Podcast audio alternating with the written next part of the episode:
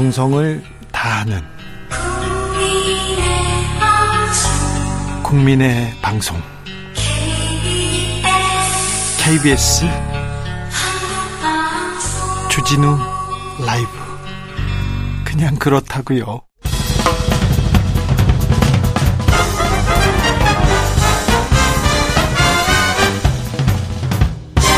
훅 인터뷰 모두를 위한 모두를 향한 모두의 궁금증 훅 인터뷰 윤 대통령 순방을 마치고 돌아왔습니다. 성과 한 개 들여다보겠습니다. 국정조사를 둘러싸고 이태원 참사는 한 발짝도 이렇게 앞으로 나아가지 못하고 있는데 여야 팽팽한 대치 언제까지 이어질지 국민의힘은 어떻게 풀어갈지 좀 물어보겠습니다. 김재현 전 국민의힘 최고위원 모셨습니다. 어서 오세요. 안녕하세요. 네.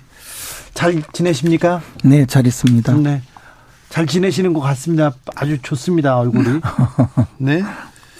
어, 위원님, 어, 윤 대통령 4박 6일간 순방 일정 마치고 귀국했는데 어떻게 보셨습니까? 이번 그 순방 외교가 사실은 윤석열 대통령이 실질적으로 처음으로 이제 그 미국 대통령 또 어, 중국 시진핑 국가주석 네. 그리고 일본 기시다 기시다 총리와 회담을 한 것이고 그 과정에서 보면 우리가 지금까지 현안으로 많이 그 떠올랐던 것에 대해서 해결을 하기 위한 첫 번째 단추를 채우고 네. 단초를 만들어서 이제 실무적으로 풀어나가는 과정이 남아 있는데요. 네. 상당히 그런 면에서는 아주 그 성과가 많은 순방이었다고 생각합니다. 첫 단추, 첫 발을 잘 꿰었다? 그렇죠. 네. 이 방향이 다 어, 정확한 방향으로 지금 진행을 하고 있다고 봅니다. 이번 순방 매우 중요했는데 순방의 의미 조금 더 좀 분석하고 더 토론하고 그랬어야 되는데 좀 그런 부분은 좀 아쉬워요. 그렇죠. 뭐 그런데 이제 어 어- 언제부터 우리 그 좀 사회 분위기 뭐 우리 정치권의 분위기가 물론 그렇게 돼버려서 따라가는 면도 있겠지만 사회 분위기, 언론의 분위기, 뭐 정치 분위기가 이그막 지금 어 시급한 국정 현안이라든가 지금 위기에 처한 저 동북아시아 어떤 안보 환경 이런 데는 아랑곳하지 않고 네.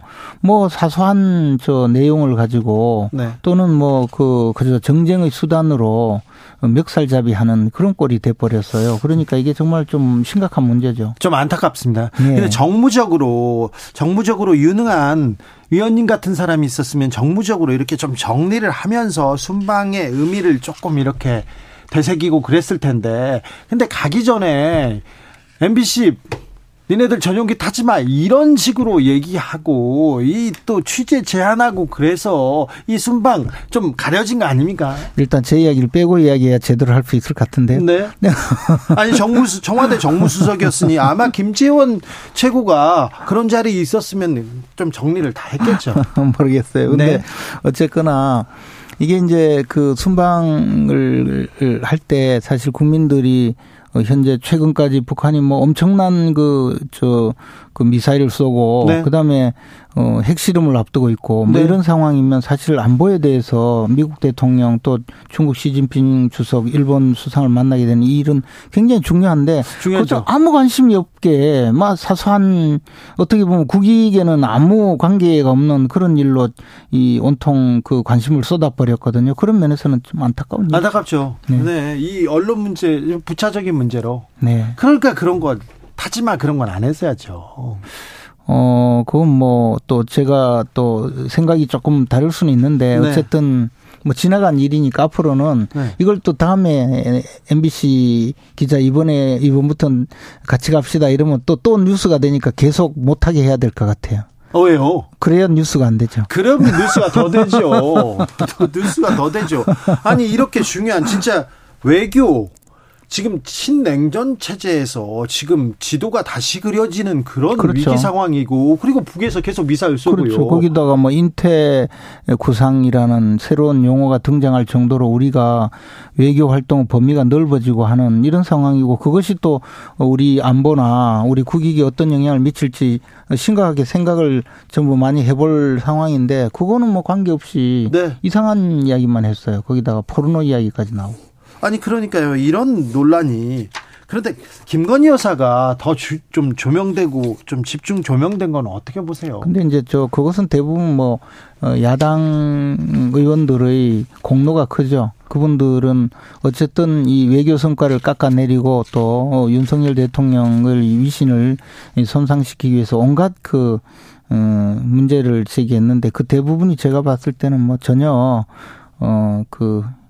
말도 안 되는 내용이다. 막 이런 생각이 들었어요. 외교 성과가 지금 커서 야당에서 지금 그걸 깎아내리기 위해서 하고 있다는 겁니까? 그걸 좀 넘어서서 이제 좀 상황적으로 맞지 않는 이야기를 너무 많이 하고 또 언론은 뭐 아, 아직까지 그 점을 또 굉장히 따라가는 분위기도 있었고 해서 네. 그런 면에서 좀 음, 아, 안타까웠습니다. 한편으로 제 개인적인 생각은 어, 취재를 조금 제한한 건 사실이잖아요. 네. 그러다 보니까, 어, 현장에 간 기자들이 쓰, 생산할 수 있는 뉴스가 오히려 어, 국내에서 만들어진 뉴스에 가려진 것 아닌가. 좀 현장에서 브리핑도 좀 많이 하고 잘 하고 어 외교 성과가 어떤 것인지를 상세하게 했다면 또 그렇죠. 어, 많은 기자들이 동석을 하고 있었는데 그런 면은 조금 그렇죠. 아쉬워요. 이럴 때일수록 좀 공개를 더 하고 이럴 때일수록 좀그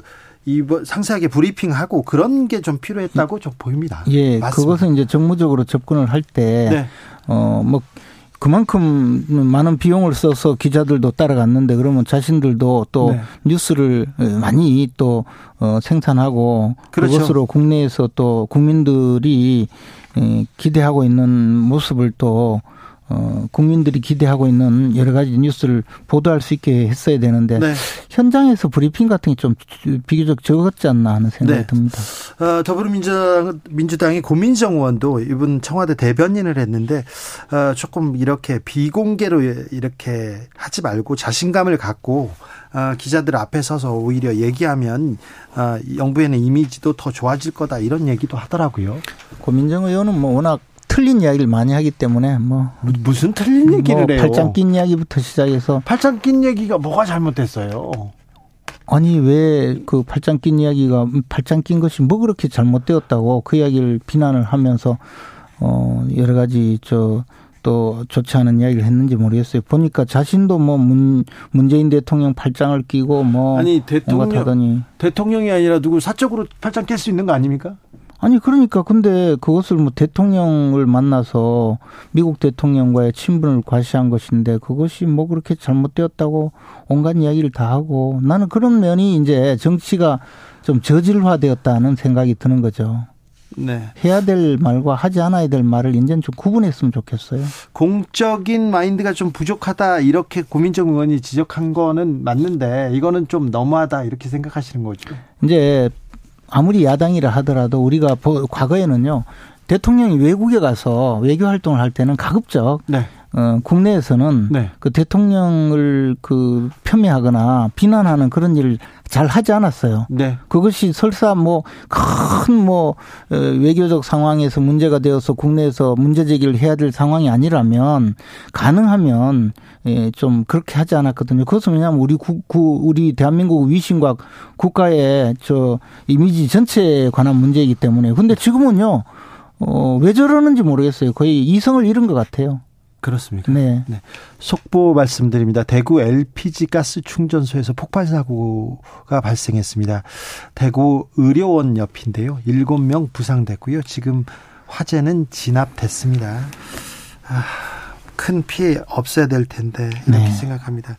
아무튼 좀 안타깝습니다. 그 위원님께서 이렇게 지적한 대로 매우 중요한 순방이었는데 아, 전용기 탑승 배제 문제, 정상회담 비공개 논란 뭐 여러 어, 김건희 여사 논란 여러 논란 논란 으로 순방 효과가 반감됐다. 이거 이 부분 좀 안타깝습니다. 네.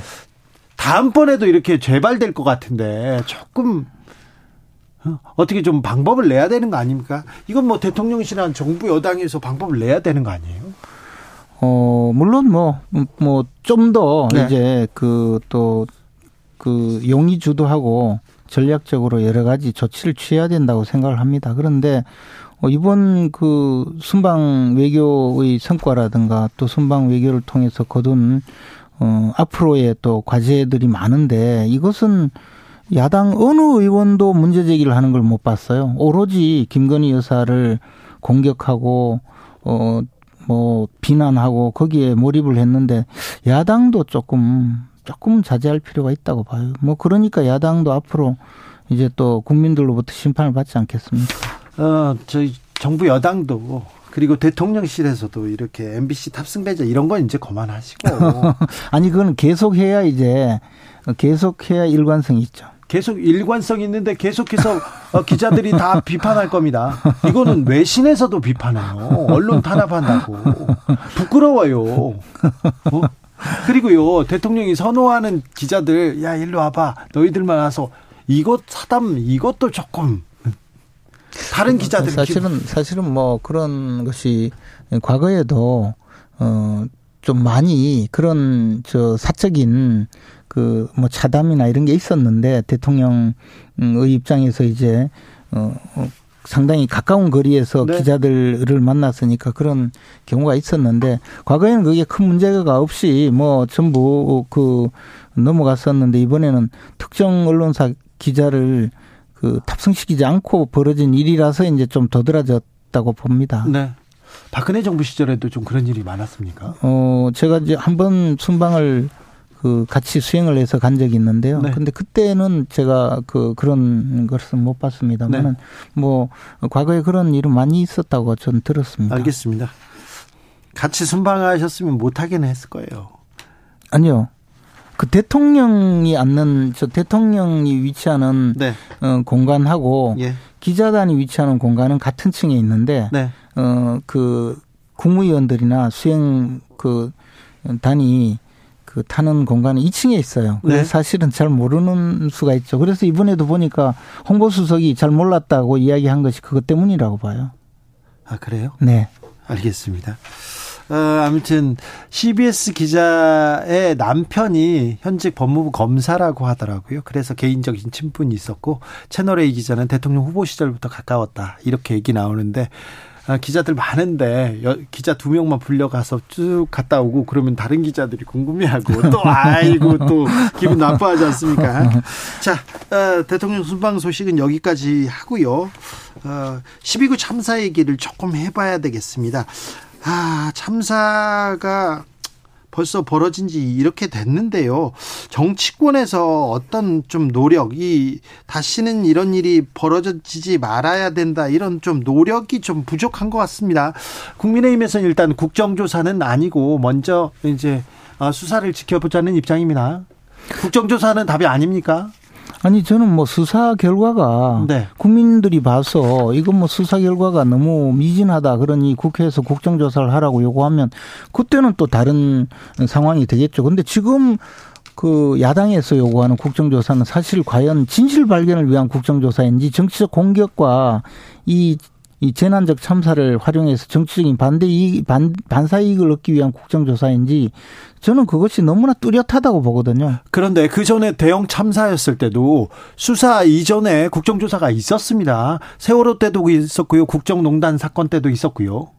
그러니까 그런 경우의 국정조사와 지금의 국정조사 상황이 좀 다르지 않느냐는 생각이죠, 저는. 네? 왜냐하면 이, 이번 사건의 원인 자체는 거의 명확해요. 다만 사전 대비가 왜 이렇게 되지 못했느냐. 그것이 법률적으로는 어느 정도 책임이, 어, 어느 정도 누구에게 책임이 있느냐. 그걸 조사를 해야 될 것이고요. 다만 그 이후에 정치적 책임을 따지기 위해서 국정조사를 하겠다고 하면 또 그 문제는 또 그때 가서는 충분히 논의가 되겠죠. 저는 지금 상황에서 해서 벌써부터 이것을 그 어떤 대통령에 대한 직접 공격을 위한 수단 또는 뭐 현 정부를 공격하기 위한 수단으로 국정조사를 악용하는 것은 결코 바람직하지 않다고 보고요. 또 하나는 이것은 어, 국정조사 감사에 관한 법률에서 규정하고 있는 그 기소 여부, 어, 소추 여부에 대해서 영향력을 행사하려는 그런 국정조사가 아닌가라는 생각도 갖고 있습니다. 이태원 참사가 벌어지자마자 국민의힘에서도 국정조사 어, 내용을 좀 살펴보고 살펴보고 이렇게 어, 결정하겠다 완강하게 반대하진 않았어요. 그런데 그런데 윤핵관들이 윤핵관들이 국정조사를 반대하면서 갑자기 반대 기류로 간 거 아니냐 이런 얘기도 좀 있습니다. 글쎄 뭐 제가 이제 윤회관이 아니라서 네. 잘 모르겠는데 네. 그러나 저는 처음부터 국정조사를 수사와 병행해서 하는 것 자체에 대해서 굉장히 좀 부정적이었거든요. 네. 그것은 과거에서도 마찬가지였고 그리고 국정조사를 해서 과연 어떤 진실을 발견했느냐 아니면 정치적인 공세만 했느냐 그것은 뭐 역사적으로 예, 오랜 세월을 겪어왔거든요. 그래서 좀 이번 사안에 대해서 또 이번 사건은요 수사가 그렇게 오래 갈 성질도 아니에요.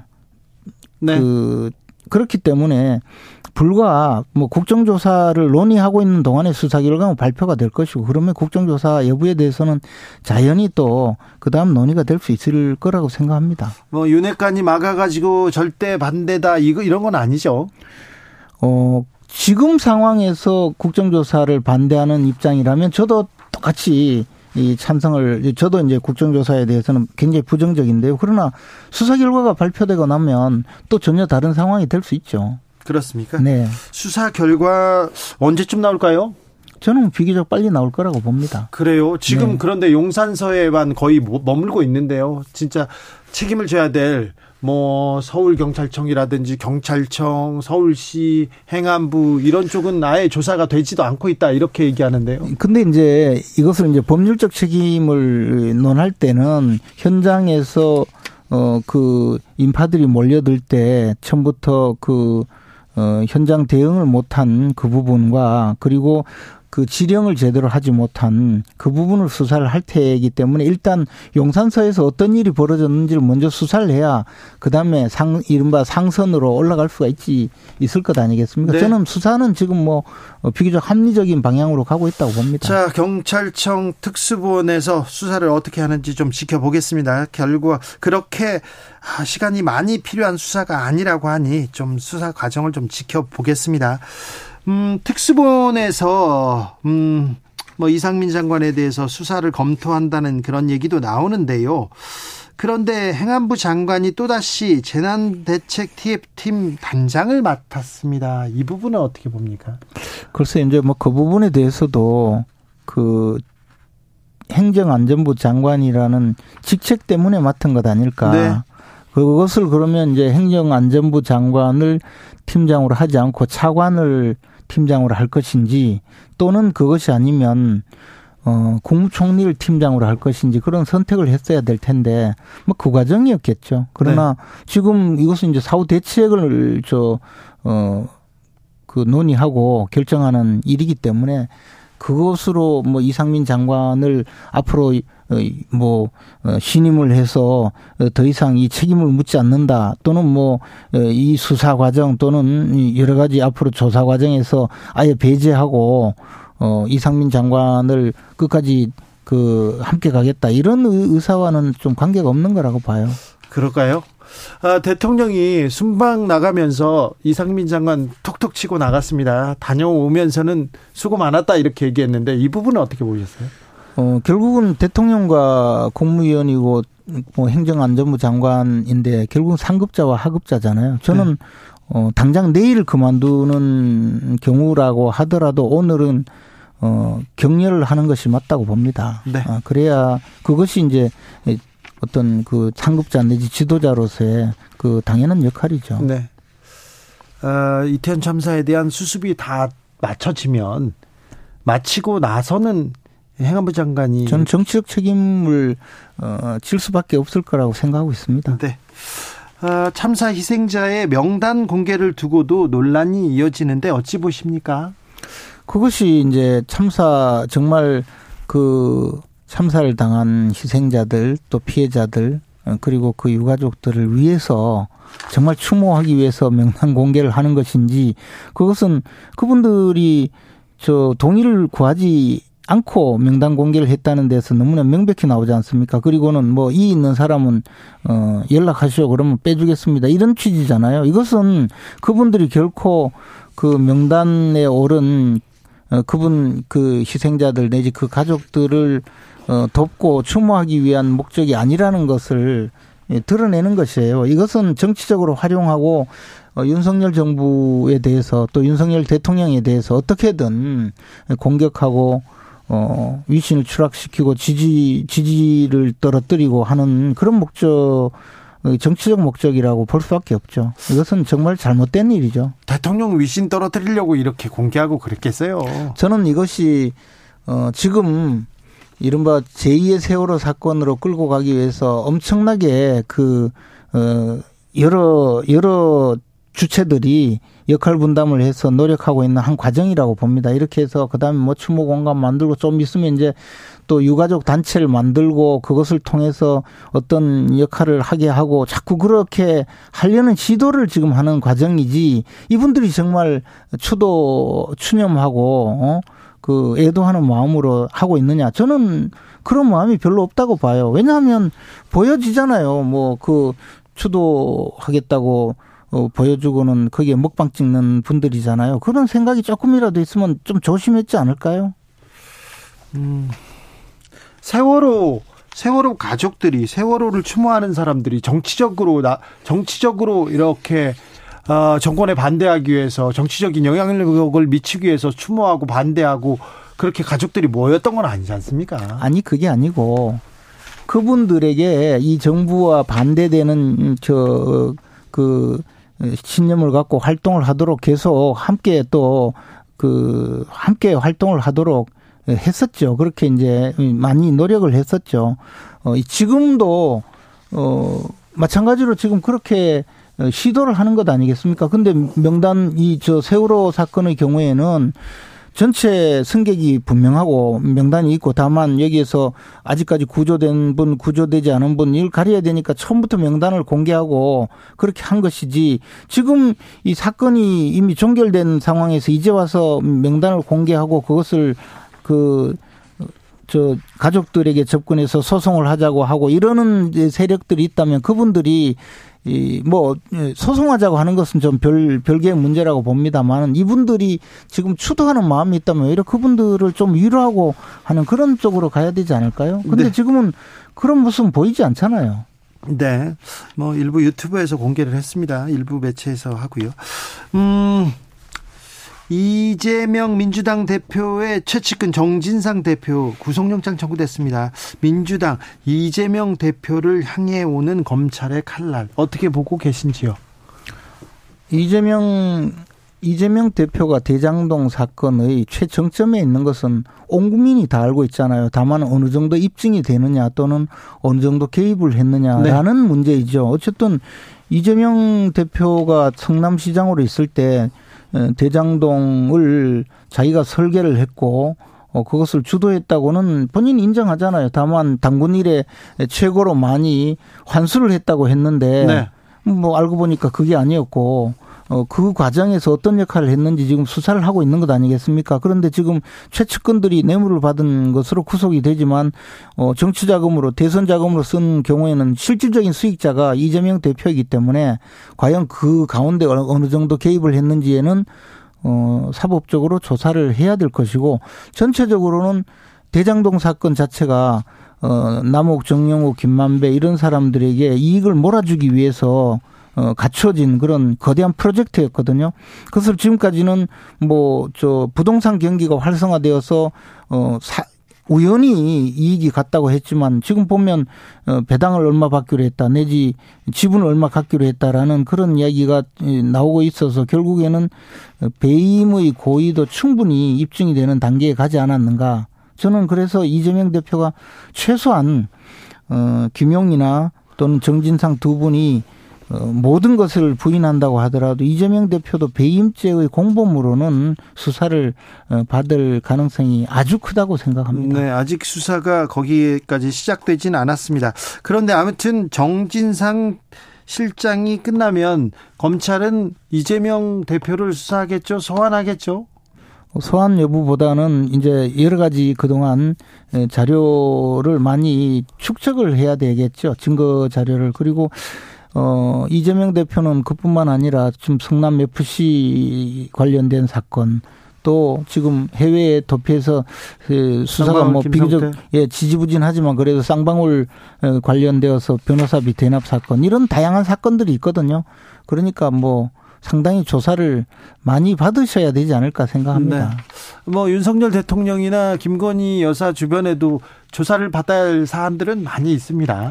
한쪽은 이렇게 어, 수사가 진행되고 한쪽은 어, 멈춰 있고 이 부분은 아니요. 어떻게? 한쪽은 저 어, 문재인 문재인 대통령 시절에 어마어마하게 조사를 했는데 혐의가 인정되지 않는 거죠. 그래서 그래서 대부분은 어, 그때 당시에 어, 무혐의 처리를 하고 어떤 것은 뭐, 어, 그 후에 이 사건을 어, 처리하지 않고 있다가 지금까지 오는 것 아닌가 생각합니다. 네. 뭐, 그렇게 생각하신다고요? 어, 실제로 또 그, 그게 맞을 거예요. 네. 한쪽 부분만 이렇게 수사를 열심히 하는 것 같은데요. 한쪽 부분이 지난 아니고. 정권 때도 마찬가지였고요. 어, 그거는 아니죠. 왜냐하면 지난 정권 때도 그렇고 지금 정권 때도 그렇고 네. 한쪽 부분만이라는 것이 아니고 증거 관계가 명백해야 사, 사법 처리를 할 수 있잖아요. 사건 수사는 기소하기 위한 어 절차인데 네. 기소할 수 있는 범죄 혐의가 없는데 그냥 어뭐 문제가 된다고 무조건 양쪽 다 똑같은 비중으로 수사를 해라라고 하는 것은 수사의 과잉, 수사의 네. 공정성 또는 수사 균형의 원칙과도 맞지 않습니다. 여기까지 듣겠습니다. 고맙습니다. 김재현 국민의힘 전 최고위원이었습니다.